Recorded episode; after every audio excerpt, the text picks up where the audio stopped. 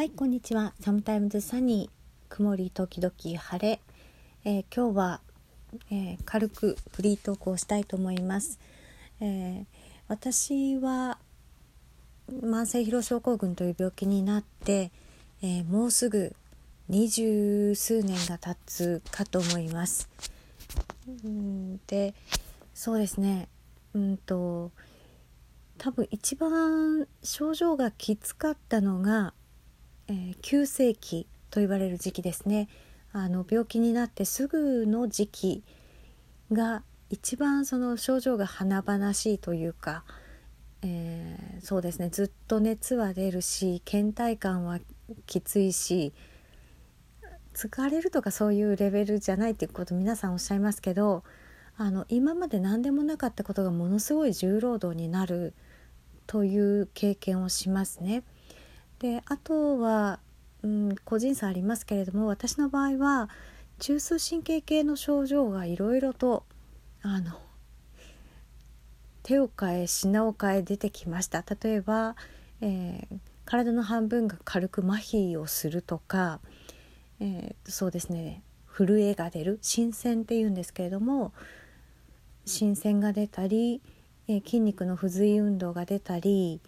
えー、副詞といってものがきれいに二重に見えるというのが出たり、まあ、そういうのがいろいろ出ては消え出ては消えしていったという意味では、えー、すごく華々しい時期でした。でそれでもなかなか診断つかないんですよね。えー、っと当時まだ、うん、慢性疲労症候群っていうのがどうやらあるらしいっていう論文が出始めた頃であってまだその疾患構造というか、えー、病気の成り立ちが今よりもっともっと曖昧だったんですね。なので、えーと、私は病院勤めをしていたんですがなんかそういう病気あるらしいけどうーんその病気の概念そのものがあの医者としてちょっと受け入れられないみたいな先生が多くてえー、私をどう扱っていいのか、えー、先生たちも困っていたという感じでした。で今まさにその急性期にいる方がもし聞いてらっしゃったらまあいろんな意味ですごくしんどい時期だと思います。で何がしんどいかというと症状そのものも非常にしんどいんですが、えー、多くの場合はご家族、まあ、同居されている方がいらっしゃる場合ですねご家族にそのしんどさが伝わらないっていうところが多いです。なんか風邪私は風邪からそのままあの風邪治んないなと思ってたら違ったっていうタイプなんですが、えー、何かの感染症をきっかけにとか、まあ、きっかけは人それぞれなんですけれども、えー、そこからなんでそのずっと良くならないのとかどんどんしんどくなっていくのはどうしてなの怠けてんのとか会社行かなくていいの？学校行かなくていいの？っていうような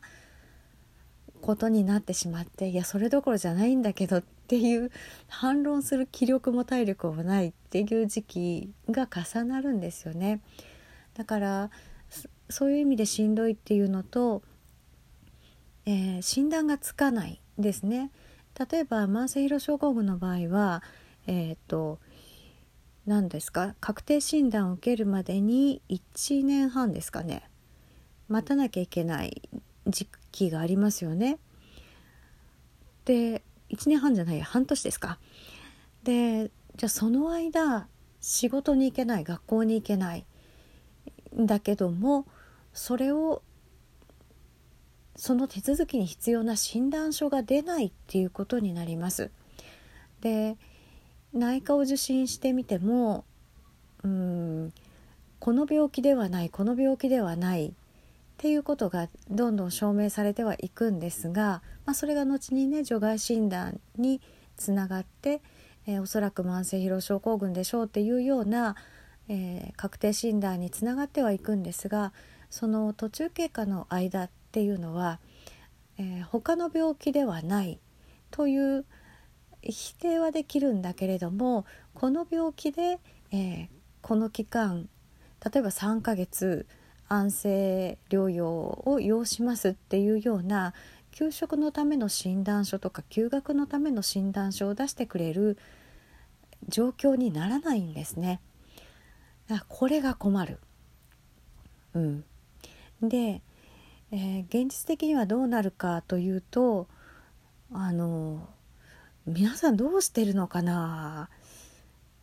どうなんですかね？うんと現実的には、えー、身体疾患、まあ、内科とかあらゆる内科ですね、えー、今細分化していますのであらゆる内科を受診してどうもその内科で特徴的な所見が出ない採血で引っかからないとか画像診断で引っかからないとかっていうことになるとじゃあ精神疾患かもしれないから精神科受診してくださいっていう話になるここでたくさんの方がお怒りになるわけなんですがえー、っと私も精神科の除外診断を受けています。で精神科に勤務していた私から言わせるとですねあの精神疾患じゃないかって疑われて失礼なって皆さん怒られるんですけどいや怒ることが失礼だよって思うんですよね。で、えーと、精神疾患の中でもあの身体症状が先行して出てくるものがあります。で身体症状しか出ないものというのもあるんですね。だからえー、そう闇雲にあのバカにすんなみたいなことは言ってほしくないなと思います。で、えー、またもう一方で精神疾患には一つ特徴があってご自身では精神疾患であるという自覚を持てない病識がないというふうに言いますが自覚を持てないっていうのが病気そのものであるというものもあるんですね。なので、えー精神科に行けって言われてとんでもないみたいなことでうん一周するっていうのはそれはまあ精神科に通われてる方あるいは入院されてる方に失礼だと思うし、えー、まあ、精神疾患ってそんなに悪いかなっていう、えー、思いが私の中にはあります。でまあ除外はねしてもらわないと、えー、慢性疲労症候群の確定診断がつかないのでいずれにせよ一度は受診されることになると思うんですがうんと一つ精神科の活用方法というのがあって活用方法って言ったら怒られるかな私の場合はうんと本当になかなかその診断がつかずで慢性疲労症候群っていう名前も聞いたことがなかったんですね。で当時インターネットがなんとなく普及し始めた頃みたいな時期だったのでたまたまインターネットにアクセスできる友達が、えー、元の同僚が、えー、転勤してちょっと遠方にいたんですけれどもこんなことになってるって言ったら検索してくれてでまあ、出てきた論文をファックスで送ってくれるみたいな時代だったんですね。だけどなんかよくわかんないしまあそんなよくわかんない病気じゃない方がいいなみたいな気持ちもあってでいろんなところを受診していました。なかなか診断つかない。でも職場からはそんなに休むんだったらどこかから診断書をもらってきて提出してくれと。そして休職してくれって言われるんですね。当然です。なんだけど診断書を書いてくれる先生がいないんですよね。診断がつかないから。それでもともと仲良くしていた精神科の先生もうその時にはあの病院をお辞めになって開業されてたんですけれども「いや先生こういうことになっててさ」ってちょっと困ってんねんけどみたいに相談の電話をした時に「えー、いやそれはことことさんだからそんなに明るく言うてるけどすごい困った状況やと思うから僕軽々しいこと言われへんわって言われて、まあ、その先生とはすごい軽口を叩き合う仲だったんですけどあさすが精神科医とか思ってでもし何だったらあのなんか適応障害とか適当な病名つけて僕診断書書こうかっていうふうに言ってくれました。なのでまああのそれが妥当かどうかっていうことはわからないんですけれどもとにかく仕事に行けないという状況があって職場は手続き上診断書が必要である。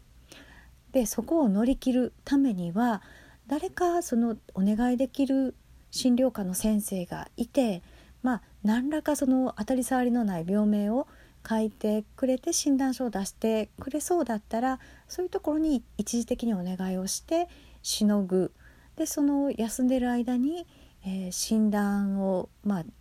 進めていくっていうのが一つの方法かなと思います。それでは